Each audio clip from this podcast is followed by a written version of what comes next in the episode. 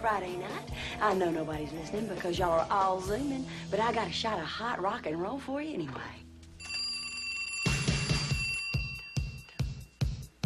Kale, the Red River Rock and Roll request.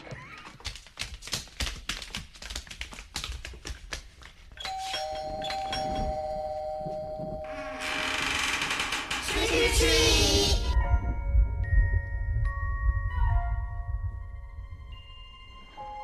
And happy Halloween.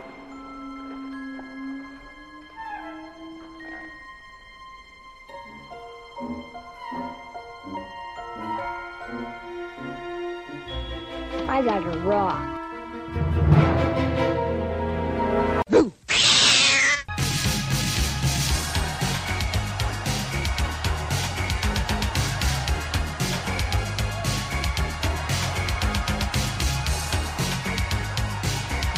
Hey, welcome to the Halloween party, everybody. As always, I'm your host, Horror Guy Keenan, here with the news, reviews, and so much more for your Halloween and horror needs. It is now March going into April, and I got a ton of stuff to talk to you guys about. So much so that I don't even have time to gab to you all about what it's all about. But we have a little bit of news about Three from Hell from Rob Zombie, his new film from the Devil's Rejects, House of 1000 Corpses, the Firefly Family, just legacy. We have so much of that stuff to talk about. Reviews on Ash vs Evil Dead, Annihilation came out, Strangers, so much more, lots of stuff to talk about. Before, let's go back to Stretch, and we're going to listen to No One Lives Forever by Oingo Boingo.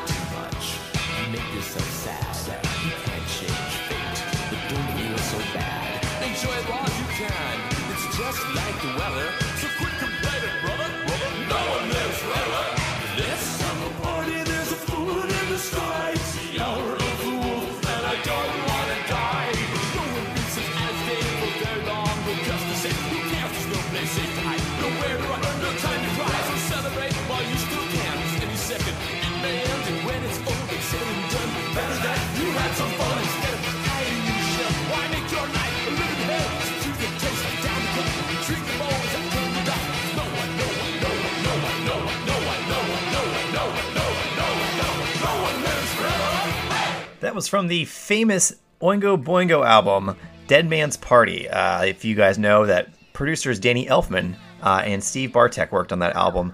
That released back in October 28th, 1985, the year I was born. Yeah, showing my age to everybody. For all you guys and gals out there who do not know, the Everyday's Halloween podcast has gone to YouTube. That's right. If you head over to YouTube right now and you search Keenan McClelland, that's right, my entire full name, Keenan Space McClelland, you can check out some of my my trips to pretty cool places that I'm documenting. I'm trying to do this thing more every year. You know, just kind of take you all on a road trip and just edit a little bit of fun video for you all. Right now, I can't give you guys a hyperlink because it's fucking long and crazy. Until I get 100 subscribers, then I get a nice little thing. It can just be youtube.com/channel/everydayshalloweenpodcast or something like that. But just search my name, search Horror Guy on YouTube. You'll be able to find it. Quickest way to do it is just go straight to Twitter or straight to Facebook and just look up the Everyday's Halloween Podcast. I got links up there for you guys. And yeah, you get to travel along with me to some crazy, spooky, creepy places. But let's jump right into news. So there's only so much news that gets me super pumped. Like last year's news about, the Halloween sequel that is coming out later this year with involvement from John Carpenter. That was, made me ecstatic because Halloween is easily my favorite slasher franchise of all time, even the bad ones. But something tops the Halloween franchise for me, and that is Rob Zombie's House of 1000 Corpses and Devil's Rejects. I know, I'm in that camp. I loved it since day one when I saw House in theaters. He's making a third installment, Three from Hell. That's right, Baby, Otis, and Captain Spaulding are all coming back. I don't know how, but they are. And I'm fucking excited. Rob Zombie released 31. He did it like with a Kickstarter thing. It came out. Some people were kind of biased about it, liked it, hated it. It's whatever. Lords of Salem came out. A lot of mixed reviews on that one as well. I loved Lords of Salem. I thought it was freaking great. But I feel like his heart lies within these characters, the Firefly Family that he created, the tone of that movie. He just gets so down pat. And now we're finally getting a next film to that. So far, the news that we have right now, we're definitely getting Sid Haig back as Captain Spaulding. We're getting Bill Moseley back as Otis B. Driftwood. We're getting Sherry Moon, Rob Zombie's wife, back as Baby Firefly.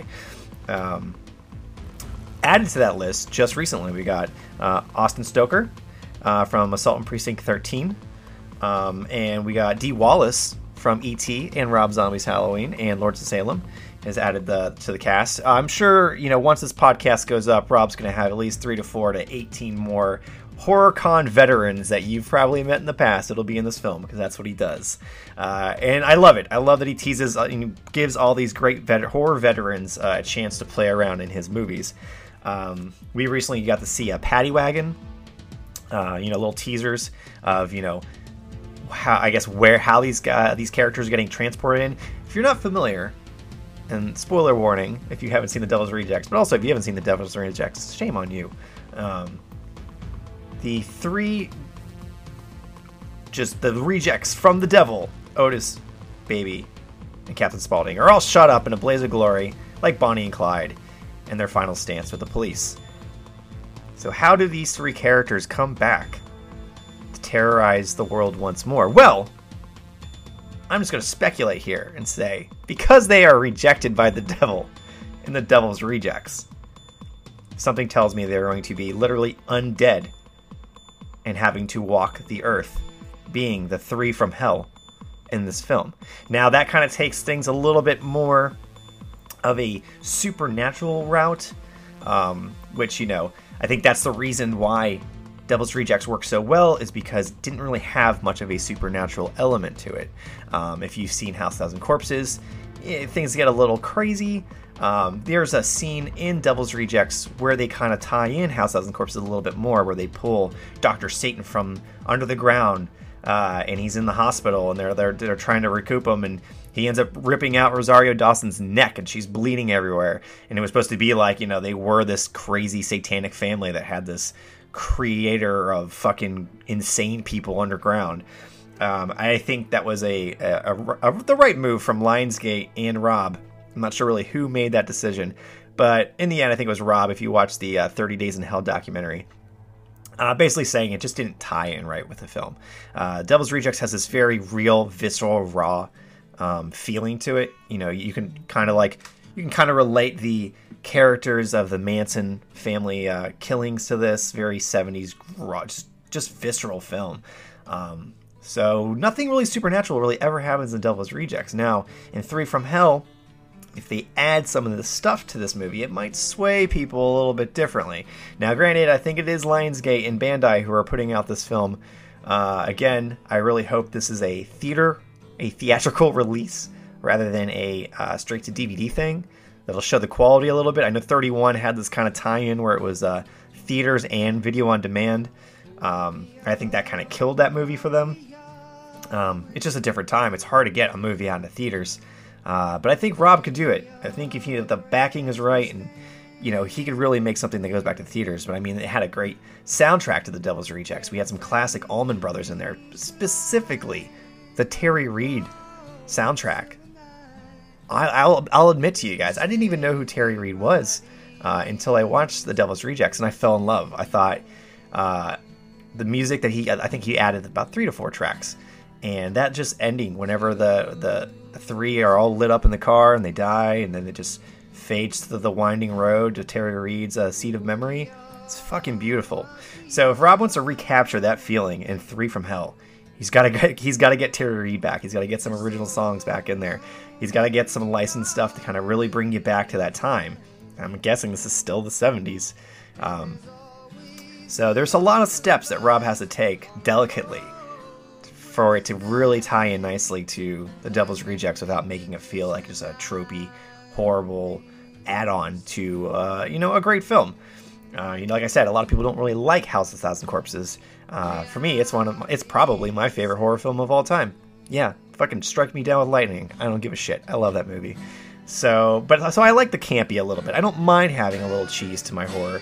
And I thought Rob Zombie did a really good job with that, with House, Death, and Corpses. So now in this third film, if he adds a little bit of aspects from House, a little bit of aspects from Devil's Rejects, I think he could have something really special here.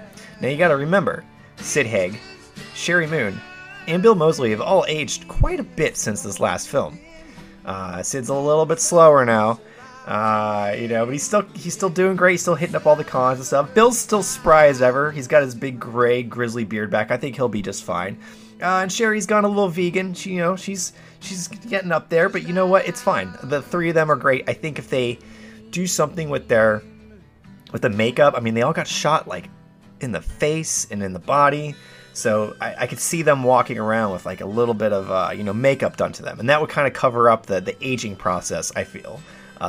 Just a bit, and that would kind of work for what they're trying to do here. Very risky move for Rob. He could really, put his legacy in the ground with this one. But I'm all for it. I want this film to be great. I want it to be good. Local Boogeyman just released a 3 from Hell t-shirt. That's Rob Zombie's elbow, man. He'll release a logo, and somebody he knows that has a clothing shop will sell it for fucking $40. But you can get that right now at localboogeyman.com. And they just released our new Total Skull line. That was Sherry Moon's clothing line from way back in the day. We worked with her on the show a few times with Blade Disgusting, promoting that, my band. So that was a good time. But yeah, so they just released some Total Skull stuff there. Very exciting. I'm happy to see Rob Zombie kind of diving back into what he knows and what he loves. And I'm for it, guys. I am so for it. Tocar. Guinness. Juan Valdez. Juan Valdez, ¿quién? Tiny fuck the stove. Arriba, arriba. Vámonos, Tiny, vámonos. Madera, madera. Oh, shit. Oh, Tiny. We love you, Tiny. Tiny, Tony, whatever. So the Oscars were this past month, and people like George A. Romero were remembered, obviously, the godfather of zombies, You have to honor him, along with a few other very poignant people in the creation of film and cinema. Horror, as we know, usually doesn't get much love at the Academy Awards, but this year it kind of did. Jordan Peele's Get Out won an award for Best Screenplay. Guillermo del Toro won for Best Director and Best Picture with his creature feature, The Shape of Water. But one person was left off the list.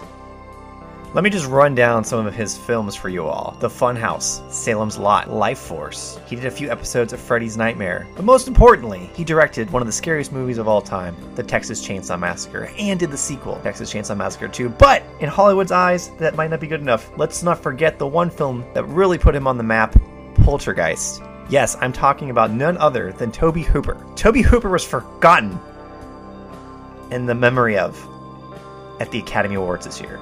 How do you leave off the director of Poltergeist and Texas Chainsaw Massacre? It blows my mind, you guys. You know, the Academy Awards, the Oscars, Hollywood has their head so far up their asses. You know, about putting diversity and giving everybody what they want, that they don't go back and they look at the classics. Now, granted, that stuff's great. I'm not knocking it at all. But we gotta remember what made cinema great. Tobe Hooper was that, yeah.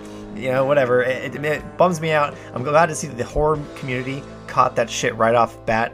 But yeah, man, that's a shame that you forget somebody as poignant as Tobe Hooper in Hollywood. So this evening, I'm going to pay homage to Tobe Hooper and play you all a little clip from the Masters of Horror legacy with some of your favorite Masters of Horror, including John Landis, Bruce Campbell, and so many more, giving their thoughts on Tobe Hooper and his legacy. Sweltering summer day. A remote farmhouse, the stench of rotting flesh all around. And that's before the director shouts action. Sometimes it's the conditions on the set that can be the worst horror of all. Tobe Hooper found out the hard way during filming of the classic Texas Chainsaw Massacre, a film that would forever change the way we think about power tools and barbecue. When I saw Texas Chainsaw Massacre, I mean, I think that's really a scary, very funny, by the way, but really a scary, scary movie. One of the movies that had a practical impact in my life was Texas Chainsaw Massacre. From that moment until 4 years later, I didn't eat any meat. I became a total vegetarian. And then one day I ate 3 chickens in one single sitting, and that ended. The horror genre had gotten kind of boring,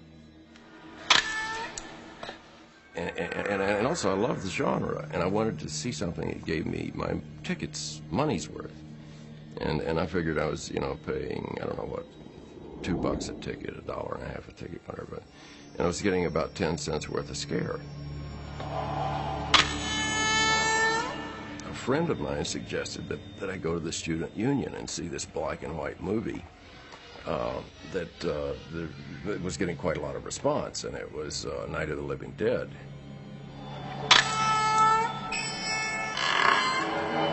And I walked out of it thinking, yeah, okay, that's the way to do it. That's a good skyrocket that can be seen from far away. So I was Christmas shopping, and I was in the hardware department. It was something like a Sears store, and God, I hate crowds. I hate them closing in on you. And so they were closing in, and I was kind of like freaking, you know, just wanted to get out of there, get out of the crowd. And so I found myself in front of a chainsaw display in the hardware department, and that's where the idea came from. Well, if I pick this damn thing up and start it, you know, they'll part like the Red Sea, and I can get out of here. Well, I didn't do that, of course, but when I got home, by the time I got home, and I think the entire structure seemed to come like in one package, maybe like a nanosecond. But the configuration of the hitchhiker, the cook, and then everything tumbling back into itself was like an instant. immediate notion that came out of that experience of wanting to get out of that crowd. Leatherface came from the family doctor who told me when I was 10 or 11 years old that he, when he was in pre-med school, he skinned a cadaver's face and cured, you know, dried it out and wore it for a masked Halloween party. So, okay, that's cool. We got the skeleton from India through a pharmaceutical company, and the real skeletons are less expensive than the plastic one. But you know, I'm just wondering, where do they get these skeletons? You know, where do they have skeleton farms? How do they get perfect? And they're cheaper than plastic ones. You know, it was in August. It was like 110. You know, every day. And we would tent the house, you know, to shoot, you know, night for day. And then it was like 120 degrees, and the props weren't cured yet, and they would start, you know, vaporizing as they dried up. And but there was an atmosphere. We were living it, and we were in that August Texas heat. To the point that it was, you know, it was real. The heat, the atmosphere, and it was such long hours that one definitely blurred into the other. We shot for 4 solid weeks, 7 days a week, 12 to 16 hours a day. And after a while, we were just zombies. We were so burned out. I think it shows in the film. If you've tapped into the spirit or the nerve or whatever this thing that comes up, if you throw a net over it and capture it, and you're in there with the demon, it's in your life, and you take it home with you, and you bring it back to the set. It crossed over from acting into that, and at the dinner sequence, when I'm poking her and hitting her, it was real. Yeah, it wasn't that I didn't like Marilyn. It was just like, you know, been up for a long time, and you get a little crazy because you're being asked over and over and over to do crazy things. And I just had to make sure, you know, everything is safe. I mean, everybody is, you know.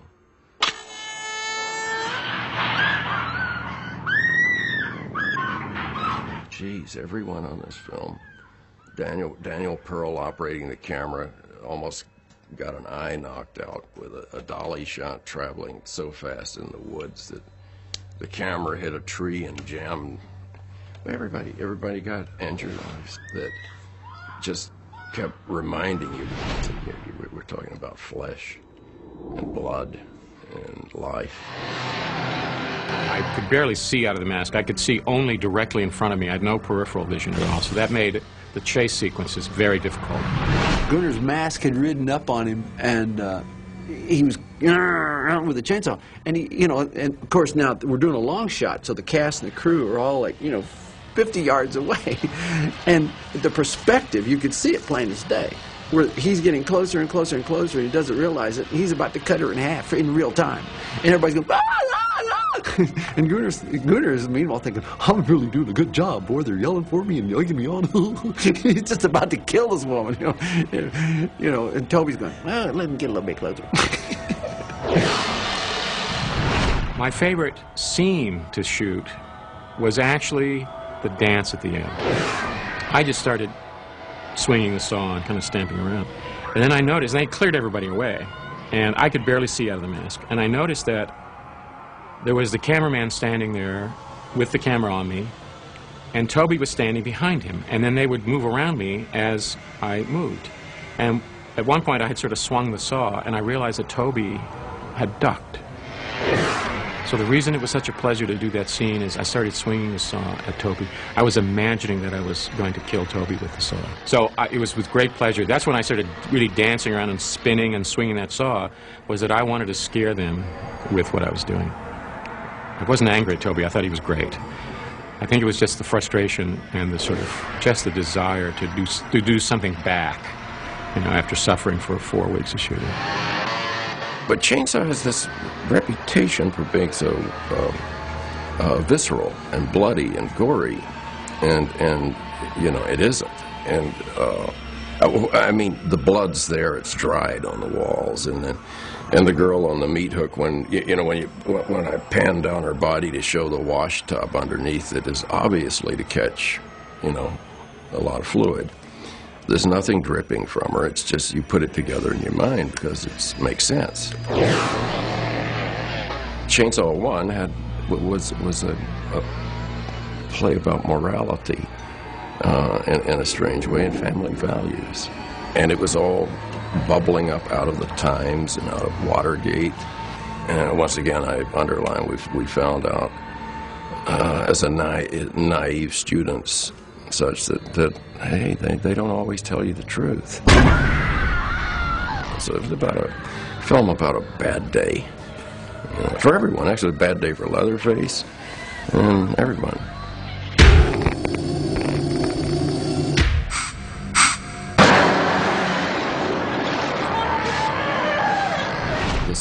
That we shot Chainsaw 1 on is now Dell Computers.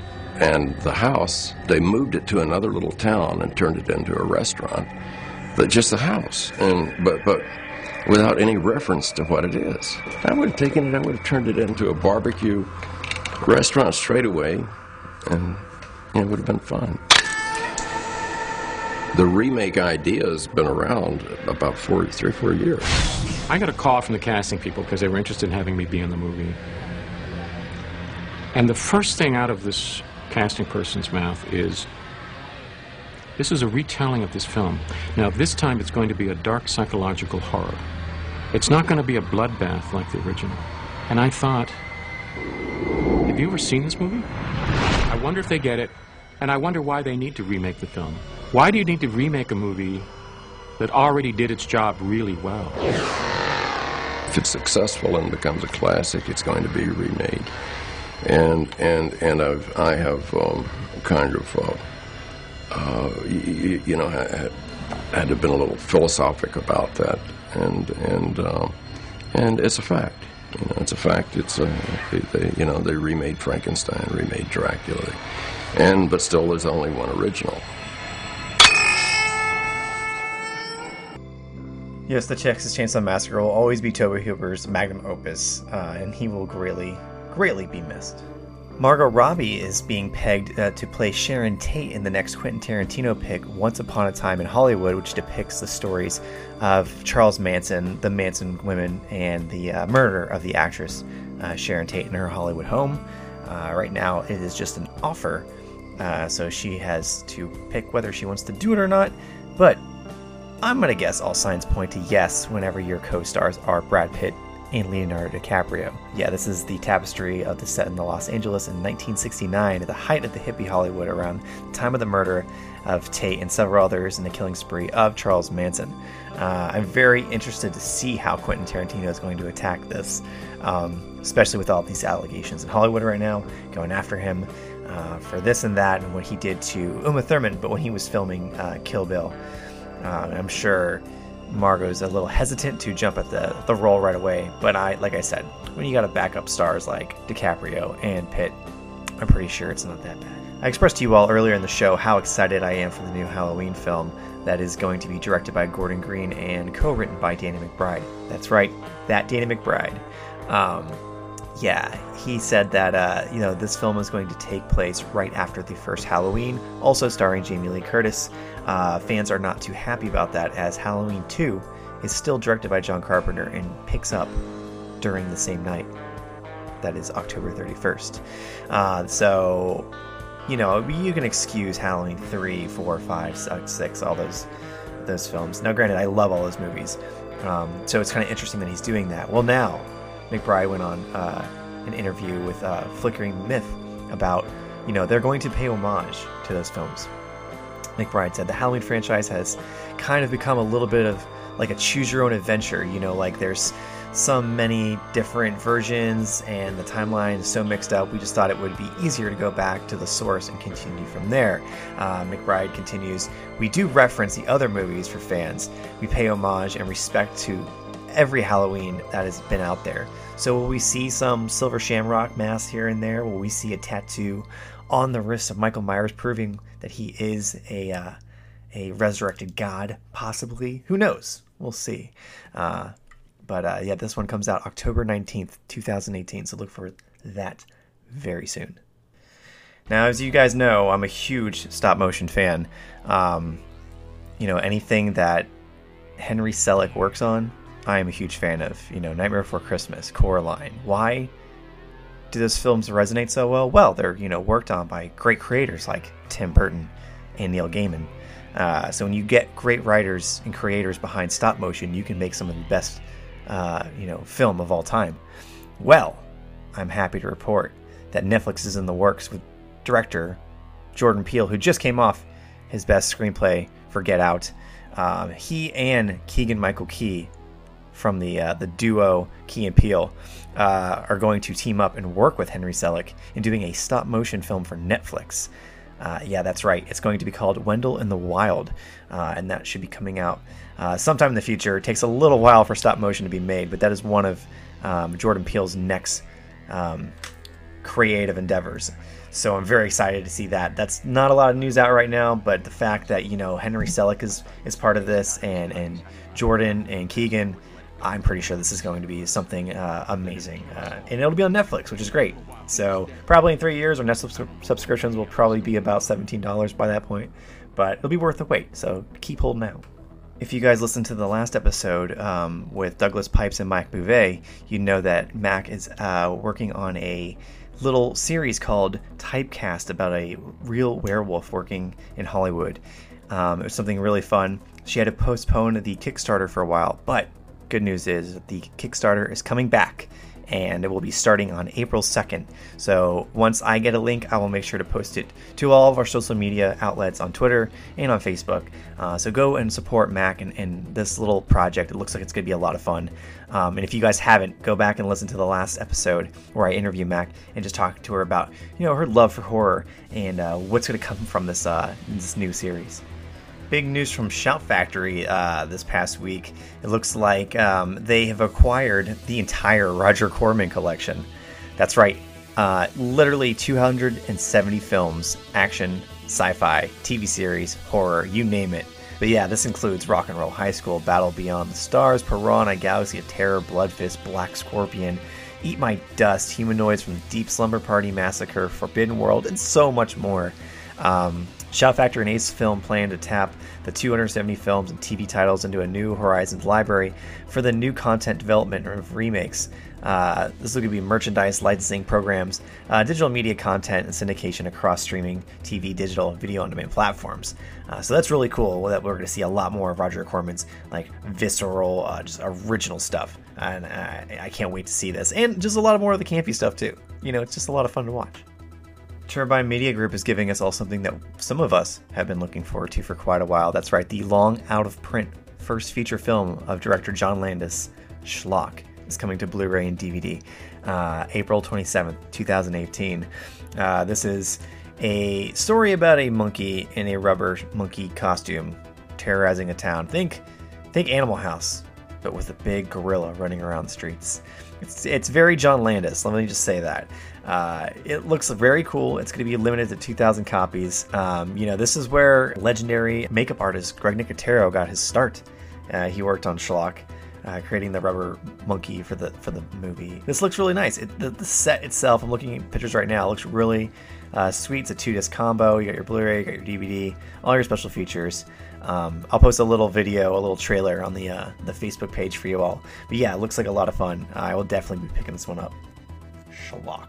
I was out in Atlanta, Georgia recently working on a television series for NBC, and everybody was about to wrap up on that series and work on a new film, which was going to be Goosebumps. That's right, the new Goosebumps film is filming out in Atlanta right now. It just got a rename from Goosebumps Slappies something or other, but now it is Goosebumps Slappy Halloween. Get it? Like a play on Happy Halloween. That's right, the next Goosebumps movie is going to be a Halloween film, so that gets me a little bit more excited for this one compared to the last one, which I felt wasn't very spooky or scary. It was just kind of like kids goofing around with Jack Black and goofy things. This one, I hope, has a little bit more of a spooky feel with the Halloween overtone. I always just feel like Halloween gives your movie another 20% awesome whenever you add it in. This film includes Wendy McLondon Covey from Reno 911 and The Goldbergs, Ken Jeong from Community and Hangover, and Chris Parnell, and a bunch of other kids, you know, from the Jumanji films and Castle Rock and It and whatnot. But that'll be really cool. See some more of the more terrifying characters come out in this Goosebumps film. At least I hope so. Fingers crossed. This one will be coming out October 12th of this year. So I've been following the story of the horror Marvel film New Mutants for quite a while. This film wrapped production a little while ago, and it looks like they delayed it, and they're doing reshoots, and the film's not coming out until February 22nd, 2019 now. And they're adding a new character to the film. Now, whether this character plays a big part in it, I just think that's crazy to add an entirely new character to your already finished film. But hey, who knows?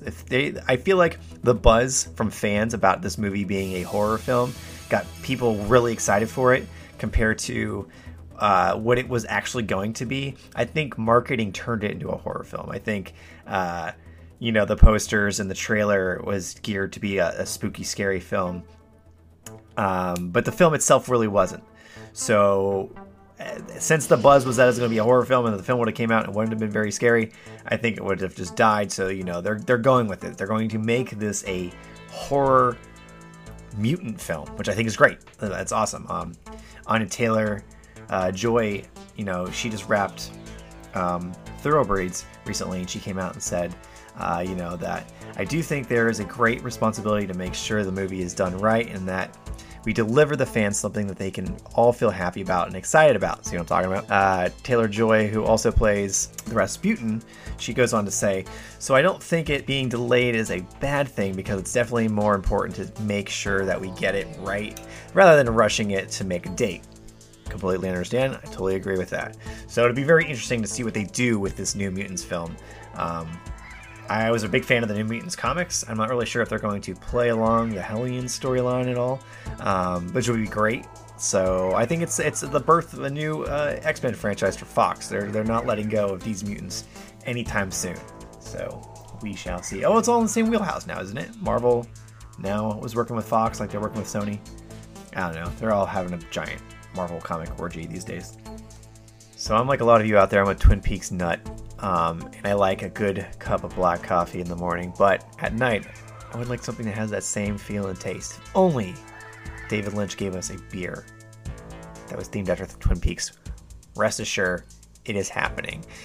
In close collaboration with David Lynch, Danish microbrewery Melkler has brewed 3 Twin Peaks-inspired beers. They are the Log Lady Lager, Damn Good Coffee Stout, and Red Room Ale. These look delicious. The labels look amazing. Everything from concept to tasting all went through David Lynch and what he wanted these cans to look like, the colors, and of course the tastes. That even David Lynch's signature cup of organic house blend coffee is in the Damn Good Coffee Stout, which I think is really cool. The only way you can taste this though is if you go to the second annual Festival of Disruption in Los Angeles. This is the Twin Peaks convention, if you will. Yes, they're gonna have the beer for sale out there. The show runs from October 14th and 15th. If anybody's out there and, you know, gets their hands on this beer, I will gladly shoot you a few bucks to send me some. Holy crap, you have no idea. So yeah, very cool stuff out there. What a great time we live in right now. Twin Peaks beer, go fig. That's all the news we have for this month. After this little tombski, I'll be giving you guys my Netflix recommendations for horror this month, featured artists, my reviews, and so much more. This is Ryan Gosling and a bunch of kids. This is Dead Man's Bones in the room where you sleep.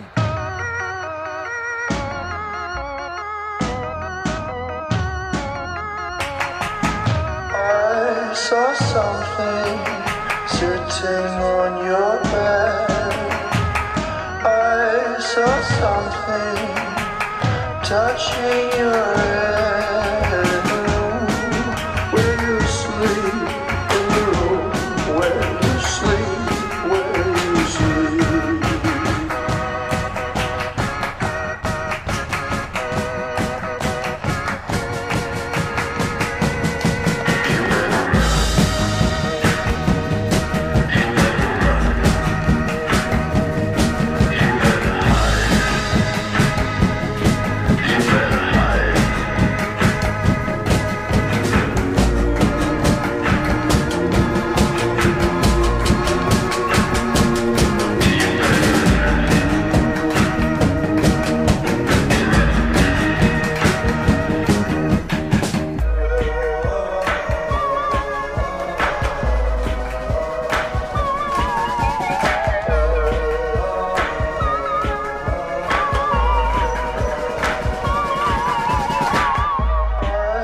saw something sitting on your bed.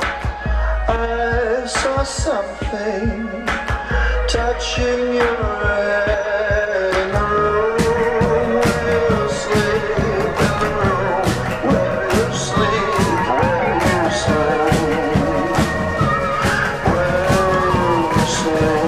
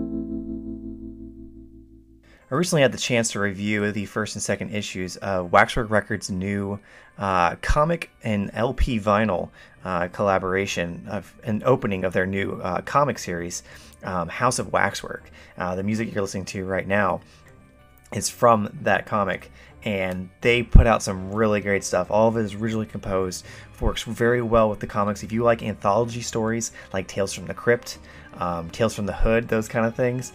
EC Comics in general, just that old classic feel of just, you know, creepy mini stories put together, but having an authentic soundtrack behind that. Think about when you used to read those Teddy Ruxpin stories or, you know, Mickey Mouse, and they'd have like the little cassette tape you put inside them, and they would play a story or a song for you while you read the book. It's like that, but for older, nerdy 30-something horror fans. I love everything that Bergeron and all those guys out there are doing over at Waxwork.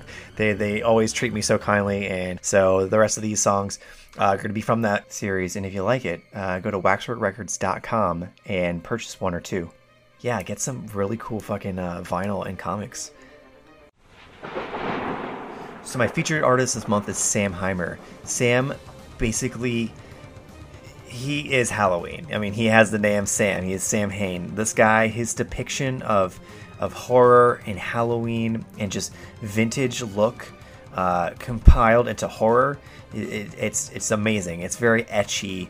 It reminds you of just vintage 20s Halloween look, but everything's a little bit scarier, a little bit more intense. Just hollow, dark eyes. Think along the lines of Over the Garden Wall, but, you know, amp up the horror just a little bit more. This guy has talent, I'm telling you. You know, you can check out his stuff.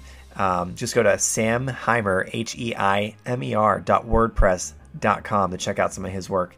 Very beautiful stuff. He's selling prints over on his Etsy store. That's at etsy.com/shop/Sam Heimer, SAMHEIMER.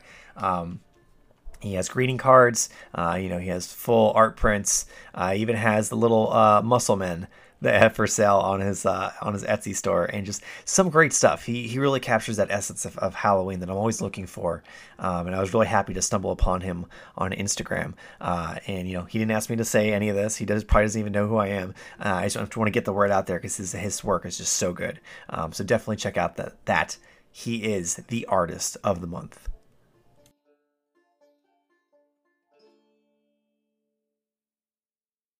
So let's get right into what's haunting us on Netflix. This little feature, something that I wanted to bring back that you guys have been, saying you wanted to hear more of. So I'm going to bring it back tenfold and give you guys, 5 things that I recommend this month on Netflix. Let's start off with the film Veronica. This is based off a semi-true story. It took place in Spain. It's a Spanish film that's subtitled. It's about a girl that finds herself besieged by an evil supernatural force after playing an Ouija board game with her 2 classmates. I would have to say this is probably the best Ouija film I've seen, because a lot of the ones that came out in theaters, including the film Ouija, was kind of god-awful, and I don't like them very much. This one had a nice little flavor to it. Maybe it's because it's almost a true crime story. I feel like they casted the main girl because she can elongate her jaw a little bit more than most girls, but it works for the scenes that they shoot in this film. There's a little boy in there that's super adorable. That reminds me of little baby Guillermo del Toro.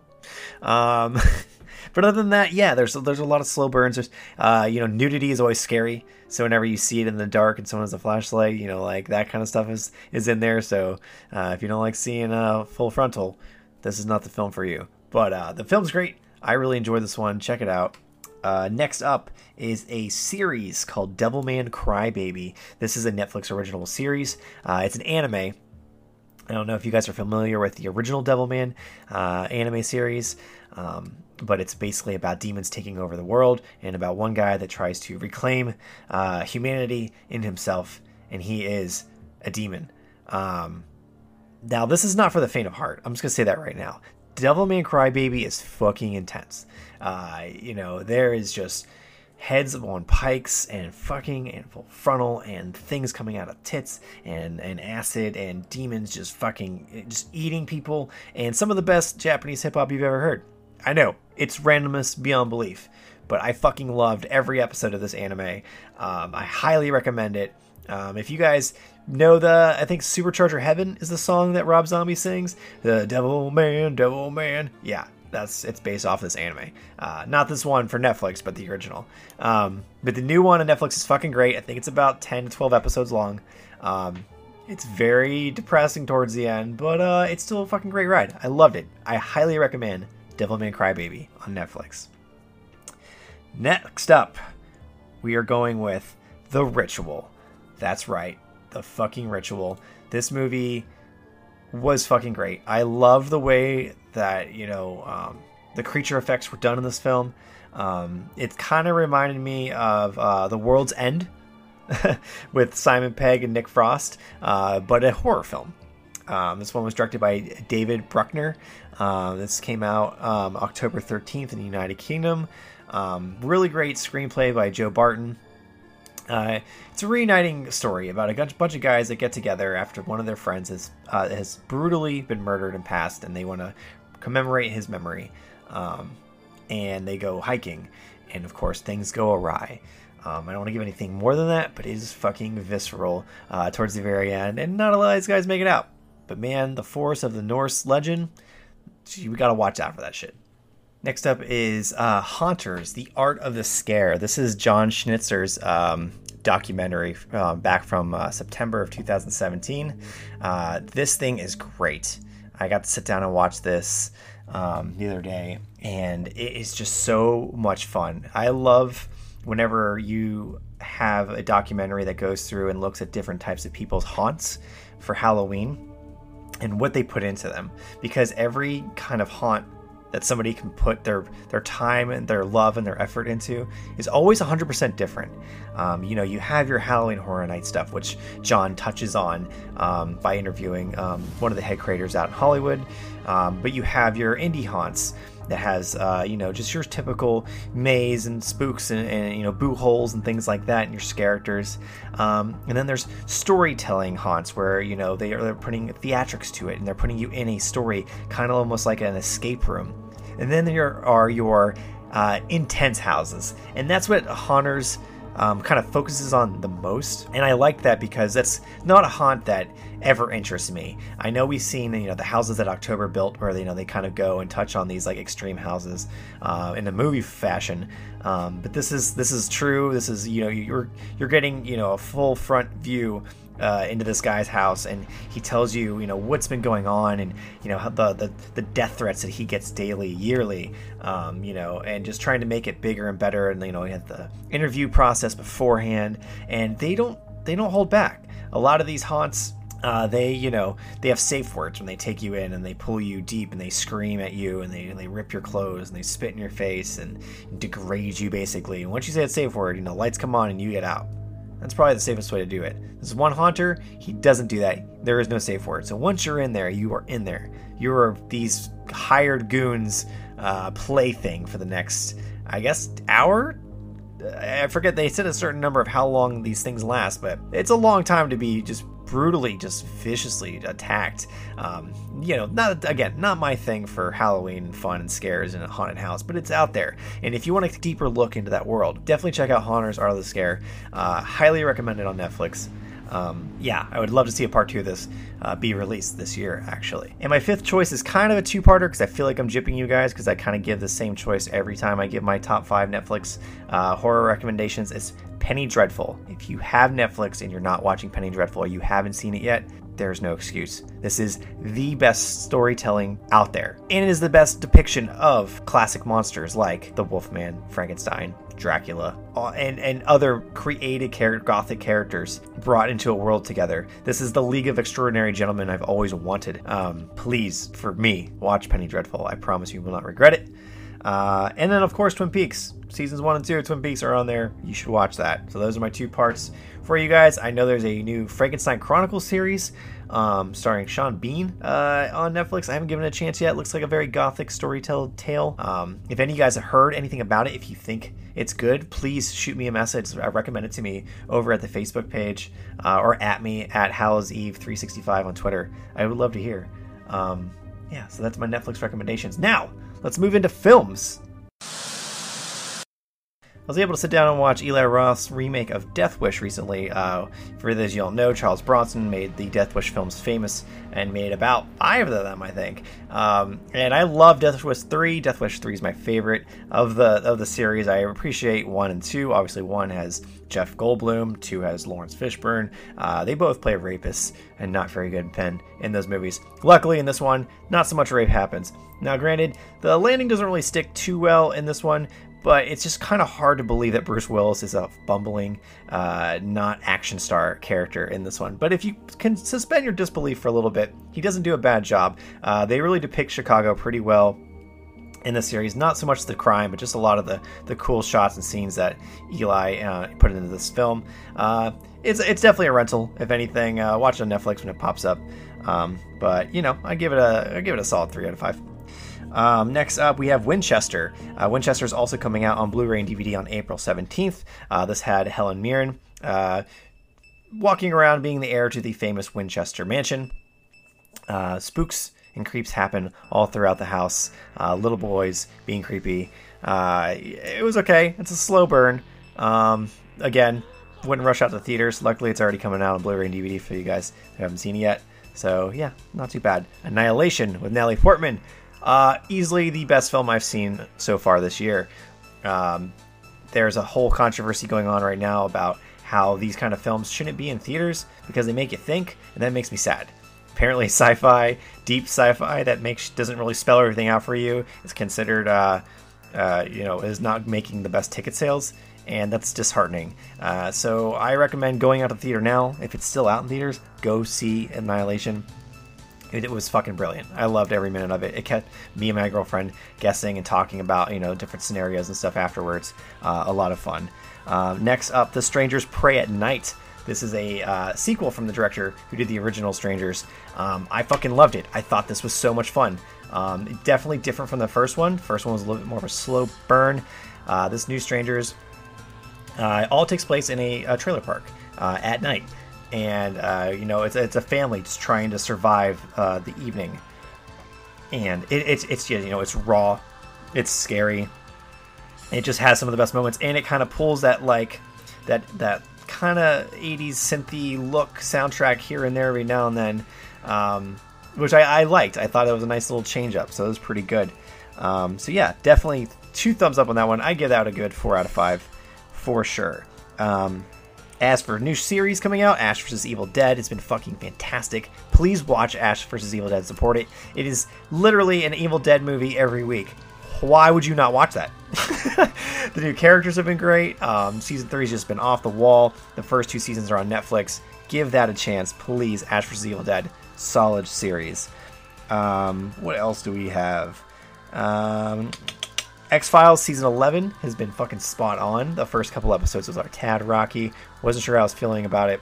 As these new episodes have been going, it's been some of the best. There's one episode where Mulder and Scully don't even talk. It's just them dealing with technology. And it was one of the best episodes. I was laughing. It was scary. It was crazy. And then the episode after that with Mr. Giggle Teeth or whatever the fuck his name is. That was a terrifying episode. The last episode with vampires, fucking fantastic. We have one more episode and then X-Files season 11's over. And then we might lose Gillian Anderson forever. Sad face. Other than that, The Walking Dead's been okay, I guess.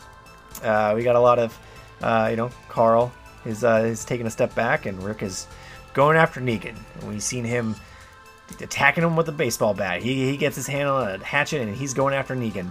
I'm sure this season's going to end a little bit crazier. They got to hype up those ratings a lot right now. But, I still dig The Walking Dead. I know a lot of people bitch about it, but I don't think it's that bad right now.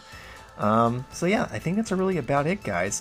Please play The Impatient on the PSVR. It's probably the scariest horror game in VR that I've ever tried. I know Alex Aja and Robert Englund are doing a VR horror film right now, which I find very interesting. I think VR is the new place for horror. And it works. You can only turn your head and close your eyes for so long until you have to keep moving. The Impatient from the guys that did Until Dawn for the PlayStation. This is their prequel to that game, and it's you trapped in an insane asylum. You can already tell like the shit that would probably happen within that. It's a little 2-hour game. I wouldn't pay $40 for it. I sadly did because I'm an idiot, but I am a sucker for horror VR in general. That's it, guys. Thank you guys for listening. Thank you guys for following.